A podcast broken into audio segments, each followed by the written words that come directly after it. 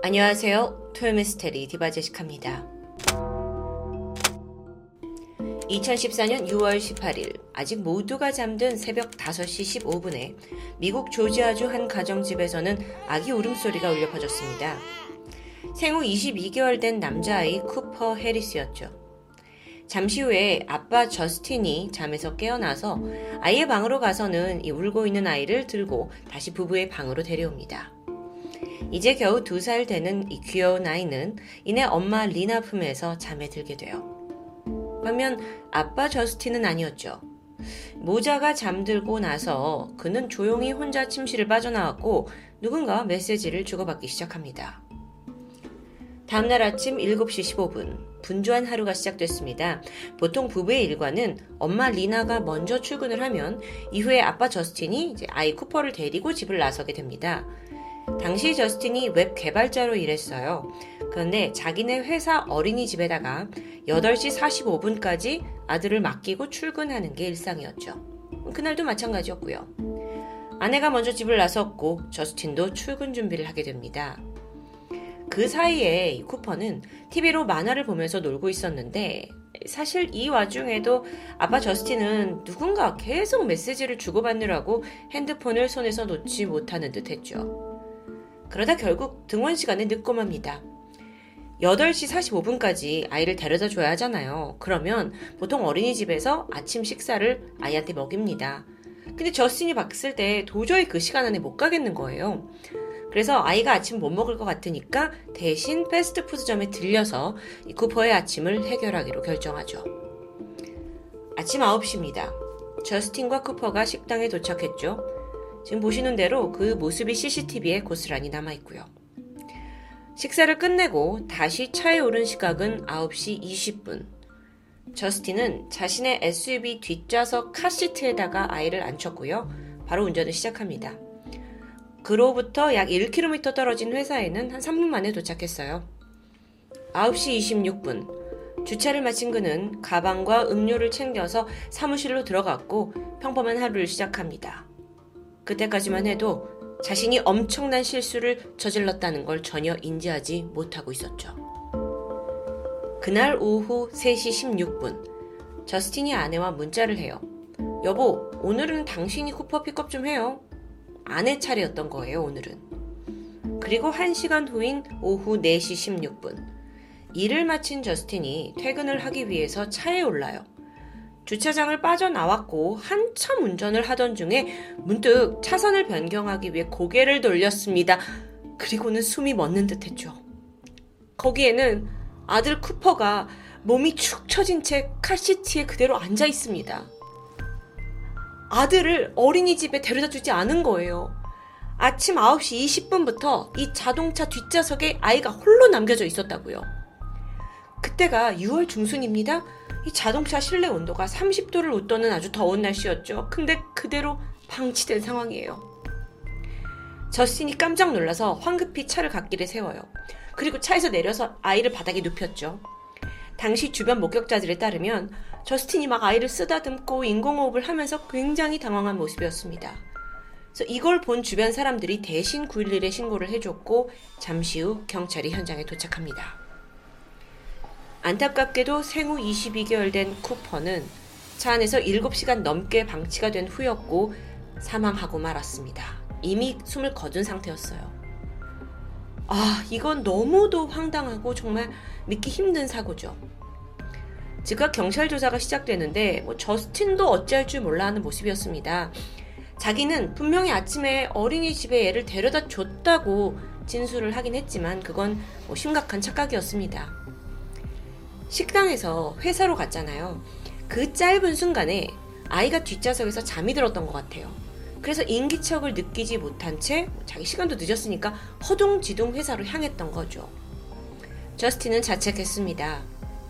그런데 경찰이 더 조사를 해보니까 안타까운 사실들이 속속 밝혀져요. 사실 그날 하루 종일 저스틴이 이 어마어마한 실수를 알아차릴 수 있는 기회가 몇 번이나 있었다는 점이었죠. 먼저 회사 주차장 CCTV를 좀 볼까요? 그날 아침에 저스틴이 주차를 하고 곧장 차에서 내리지 않았어요. 약 35초 정도 시동이 완전히 꺼진 차 안에서 무언가를 확인하려고 했는지 머물렀던 게 확인됩니다. 하지만 결국엔 혼자 차에서 내렸죠. 점심시간에도 있습니다. 낮 12시 40분에 동료들과 식사를 하고 회사 근처 상점에서 전구를 샀어요. 그리고 주차장에 세워둔 자신의 차로 향했던 거예요. 하지만 이때도 차 문을 열어서 안에다 전구만 그냥 던져두고 다시 문을 닫고 가버립니다. 만일 이때만이라도 차 안에 아이가 있다는 걸 인지했더라면 쿠퍼는 살 수 있었겠죠. 실험을 해봤습니다.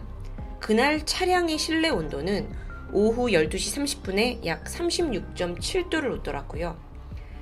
오후 3시 30분 정도가 되니까 가장 높은 50도 뭐 이상을 기록했어요. 실내니까 열이 갇혀 있잖아요. 부검을 해본 의사는 아이가 아빠가 그 점심시간에 잠깐 나왔던 그 12시 40분 또는 오후 1시까지만 그때까지만이라도 눈치를 챘더라면 살았을 수 있다고 말합니다. 이게 더 안타깝죠.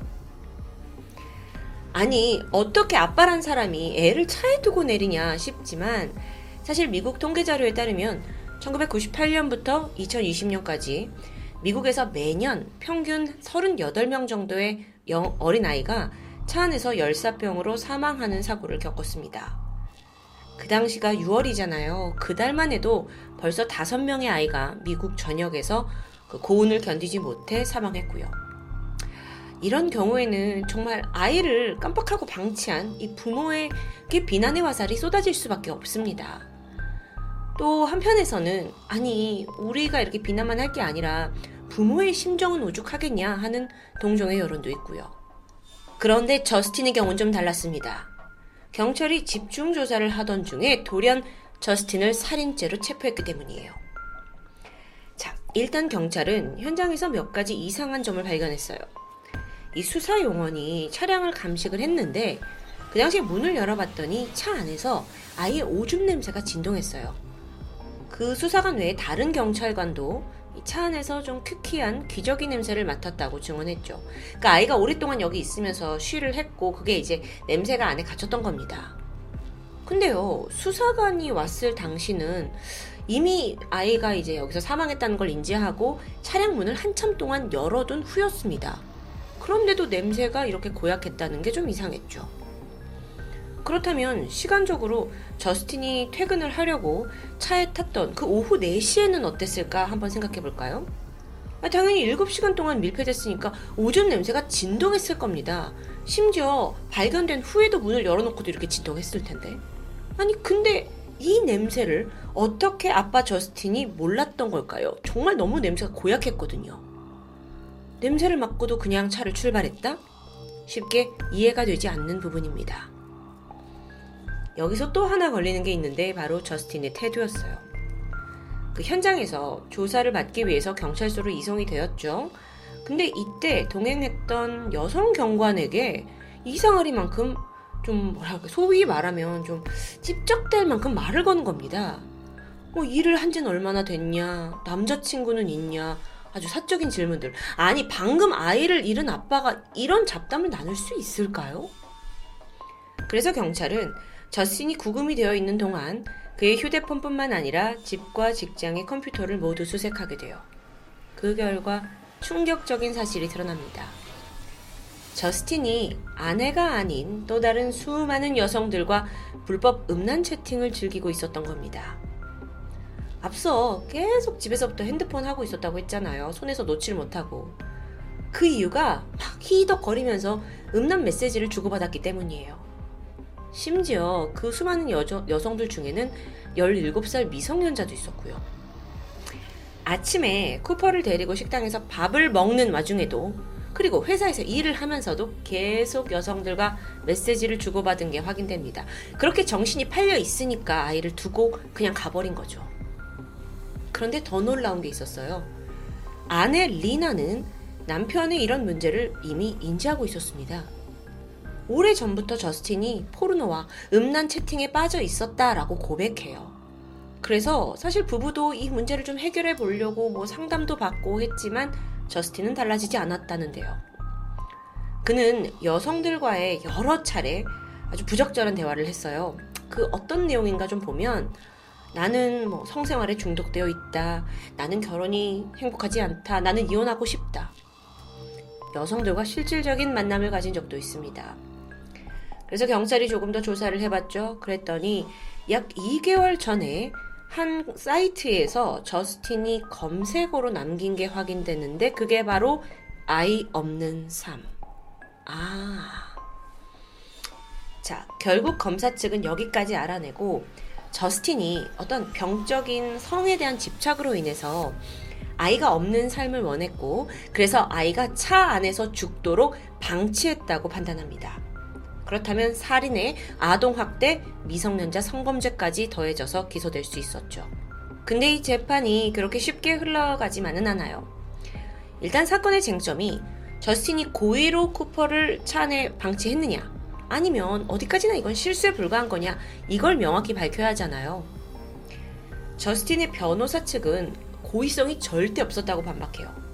그 증거로 뭐 아내를 비롯해서 가족, 친구, 어린이집 선생님들까지 증언을 다 모아가지고 그동안 저스틴이 얼마나 아이를 사랑하고 자상한 아빠였는지를 강력히 주장합니다.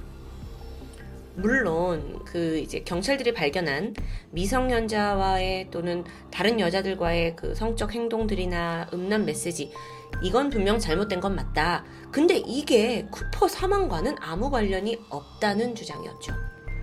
그러면서 오히려 저스틴이 이 여자들하고 채팅을 하면서 어, 내 아들 봐봐. 너무 귀엽지? 하고 막 칭찬하고 자랑하면서 아예 사진을 보냈다라는 걸 증거로 내세우는데 이, 게 맞는 논리인지는 제가 좀 헷갈리는 것 같은데 어쨌든 변호사 측은 저스틴이 단지 치명적인 실수를 한 것 뿐이지 자식을 살해할 이유, 증거도 없다라는 입장입니다. 자, 이걸 반대하는 검사 측도 물러나지 않았어요. 저스틴이 조사를 받을 때요, 경찰서에서 아내 리나와 짧게 대화를 나눈 적이 있습니다. 이 두 사람이 막 아이를 잃고 굉장히 지금 고통스러운 상황이잖아요. 근데 그때 뭐라고 했냐면, 우리 아들 쿠퍼가 천국으로 가서 그나마 위안이 돼. 내가 아이를 다시 살릴 수 있더라도 이미 천국에 있기 때문에 데려올 것 같진 않아. 뭔 소리예요, 이게? 이게 아이를 잃은 부모가 할 말일까요? 글쎄요. 좀 애매모호하죠. 또 사실 사건 현장에서 어, 그는 굉장히 울부짖고 당황하는 듯 했지만 사실 그때 이후로의 저스틴은 내내 침착하고 태연했던 그 모습도 지적이 됩니다. 뭐라? 그러고 보니까 사건 당일 행방이 또 이상하네요. 원래 쿠퍼가 어린이집에 늦을 경우에는 보통 저스틴이 전화를 한다고 해요. 그래서 아유 우리 애가 좀 늦을 것 같은데요. 그 쿠퍼에게 줄 아침밥 좀 따로 챙겨주실래요? 라고 부탁을 하곤 했습니다. 과거엔 그랬어요. 근데 왜 하필 그날은 굳이 식당으로 갔을까요? 아니 그에 앞서서요. 아니 정말 아빠라는 사람이 뒷좌석에 아들이 혼자 있다는 걸 까맣게 몰랐냐는 거예요. 그거 자체가 문제인 거죠. 분명 그 전에 20분 동안이나 같이 밥을 먹었고 불과 몇 분 거리를 이동하는 사이에 아들의 존재를 갑자기 까먹는다? 게다가 사무실에서도 이미 아내하고 어머 장 당신이 에픽업해요 뭐 이런 이야기를 나눴잖아요. 그때는 이상함을 몰랐던 걸까요? 이쯤 되니까 저스틴의 변호사 측에서 기억 연구 전문가인 진 브로 박사를 증인으로 내세웁니다. 자, 이 박사에 따르면 기억의 종류에는 과거 경험을 이제 떠올리는 과거 기억과 미래에 대한 할 일을 떠올리는 미래 기억이 있다고 설명해요. 예를 들어서 아침에 이제 화장실에 갔는데 휴지가 없어요. 그럼 아, 나 저녁에 집에 올 때 휴지 좀 사와야겠구나. 이렇게 기억해내는 것이 미래 기억입니다. 근데 때로는 이 기억에 문제가 생기면 라면을 끓이려고 물을 올려놓고도 까먹죠. 그래서 냄비를 태우는 일이 뭐 우리 일상에서 종종 발생합니다. 진 불어 박사는 인간에게 있는 어떤 피로감이나 스트레스 때문에 이 미래 기억에 문제를 일으킬 수 있고 이거는 40초 미만의 아주 잠깐 동안이지만 기억 상실을 일으킬 수도 있다고 주장했어요. 당시 저스틴은 회사에서 업무 스트레스가 상당한 건 사실이었습니다. 특히 그날은 새벽 5시부터 깨어 있었잖아요. 메시지 보내느라고. 그래서 뭐 신체적인 피로도 더했겠죠. 브루어 박사가 주장하길 저스틴이 그날 아침 쿠퍼를 어린이집에 내려다 줬다고 착각하는 거짓 기억을 했을 수 있다. 그게 타당하다라고 증언합니다. 그래요. 그렇게 보면 뭐 말이 되기도 하죠. 우리도 깜빡깜빡하고 사니까요. 이 사건은요, 정말 치열한 법적 공방이 계속됐습니다. 그러다 보니 미국 내에서 모두의 이목이 재판 결과에 집중됐고요. 배심원들조차 결론을 너무 내기 힘들다. 아니, 인간이 그렇게 착각을 한다는 건 이해는 하지만 또 살해 의도가 있었을 수도 있으니까요. 그렇게 고심하던 끝에 결국 결론이 나옵니다. 저스틴이 아이를 죽일 만한 완전한 증거는 확인하지 못했다. 하지만 변태 성욕자 성범죄자로서 부도덕하고 혐오스러운 그 성적 행위를 감안하면 그가 자식을 차 안에서 죽도록 방치했을 거라고 믿을만 하다. 맞아요. 유죄가 인정된 겁니다. 재판부는 특히나 사건 당일에 아이가 식당에서 이제 차에 내릴 때까지만 해도 분명히 깨어 있었거든요. 그 점을 지적했어요. 밥 먹고 나서 회사까지가 불과 3분 거리였는데 그 사이에 아이가 정말 깊게 잠들었을 가능성이 낮다고 판단했던 거죠. 또 그가 시동을 끈 뒤에도 30초 정도 차 안에 머물렀잖아요. 아니 그러면 사실 이렇게만 뒤돌아보면 뒤에 카시트가 있고 아이가 있는데 어떻게 그걸 모를 수 있냐라는 판단이었습니다. 또 그 제가 앞서 언급했던 퇴근하려고 차에 탔죠? 근데 그때 분명 오줌 냄새가 진동했어요. 그걸 맡고도 감지하지 못했다는 건 쉽게 이해되지 않는 부분이었죠. 그래서 이 사람의 진술 자체에 신뢰성이 있는가가 문제였던 겁니다. 사실 또 그럴 만한 일도 있었던 게 1차 경찰 신문 때 점심시간에 내가 차에, 차에 잠깐 들려서 전구를 이렇게 두고 왔다라는 걸 거짓말을 했었거든요. 말하지 않았던 거예요. 들통이 났기도 했었고요. 왜 그건 거짓말을 했을까요? 어쨌든 2016년 11월 법원은 저스틴에게 살인죄에 대한 유죄를 판결합니다. 그는 가석방 없는 종신형을 선고받게 되죠. 와, 이렇게 정말 비극적인 22개월 아이 쿠퍼 사망 사건은 심판으로 마무리되는 듯 했습니다. 사이다 결론이라고 생각하시나요? 아직 아니죠. 시간이 지나 6년 후인 2022년 6월, 대법원 판결은 또다시 논쟁을 불러일으켰습니다. 이전 재판에서는 이 저스틴의 어떤 음란 행위들이 쿠퍼의 사망에 있어 영향을 준 거다라고 판단을 했던 거예요. 근데 6년 만에 이게 과연 그게 맞아? 라는 논쟁이 다시 시작된 겁니다. 자, 답부터 말씀드리면 대법원은 그 증거들을 결국 인정하지 않았어요. 그리고 쿠퍼가 사망한 건 그저 아버지의 끔찍한 실수였다고 결론 냈고 저스틴은 무죄 판결을 받게 되죠. 물론 그 미성년자에 대한 성적 착취 또 음란물 배포에 대한 죄는 인정이 됩니다. 그래서 최종적으로 징역 12년을 선고받고 그는 현재 복역 중이고요. 이 사건 참 황당하고도 어려운 사건이었습니다. 과연 진실이 뭘지 계속 궁금해하고 있는데 이 와중에 놓친 게 있어요. 이 모든 걸 지켜보고 있던 쿠퍼의 엄마이자 저스틴의 아내 리나는 어땠을까요? 그녀는 2014년 첫 경찰 조사 때부터 계속해서 남편의 무죄를 주장해 왔습니다. 그래서 긴 시간이 지나서 무죄 판결이 난 후에 리나가 말하길 저는 저스틴이 아이를 고의로 죽이지 않았다고 믿는 것은 변함이 없습니다. 저스틴은 분명 아이를 사랑하던 사랑스러운 아빠입니다. 다만 최악의 남편일 뿐이죠. 끝까지 남편을 믿는 듯 했죠. 이 사건 사실 결론이 난 지 얼마 되지 않았는데 지금까지도 미국에서 큰 논쟁을 불러일으키고 있습니다. 저스틴은 아무리 그래도 고의로 어린 자식을 죽게 한 살인자다라는 뜨거운 의견과 불륜이나 뭐 음란 이런 거는 당연히 비난받아야 되지만 살인자의 굴레까지 씌우는 건 너무하다라는 의견이 맞서고 있죠. 뭐 결론은 무죄 판결로 마무리된 사건. 자, 이제 그 진실은 오직 저스틴만이 알고 있겠죠. 과연 아버지가 흘린 눈물은 진실이었을까요? 아니면 얄팍한 속임수였을까요? 지금까지 토요미스테리 디바제시카였습니다.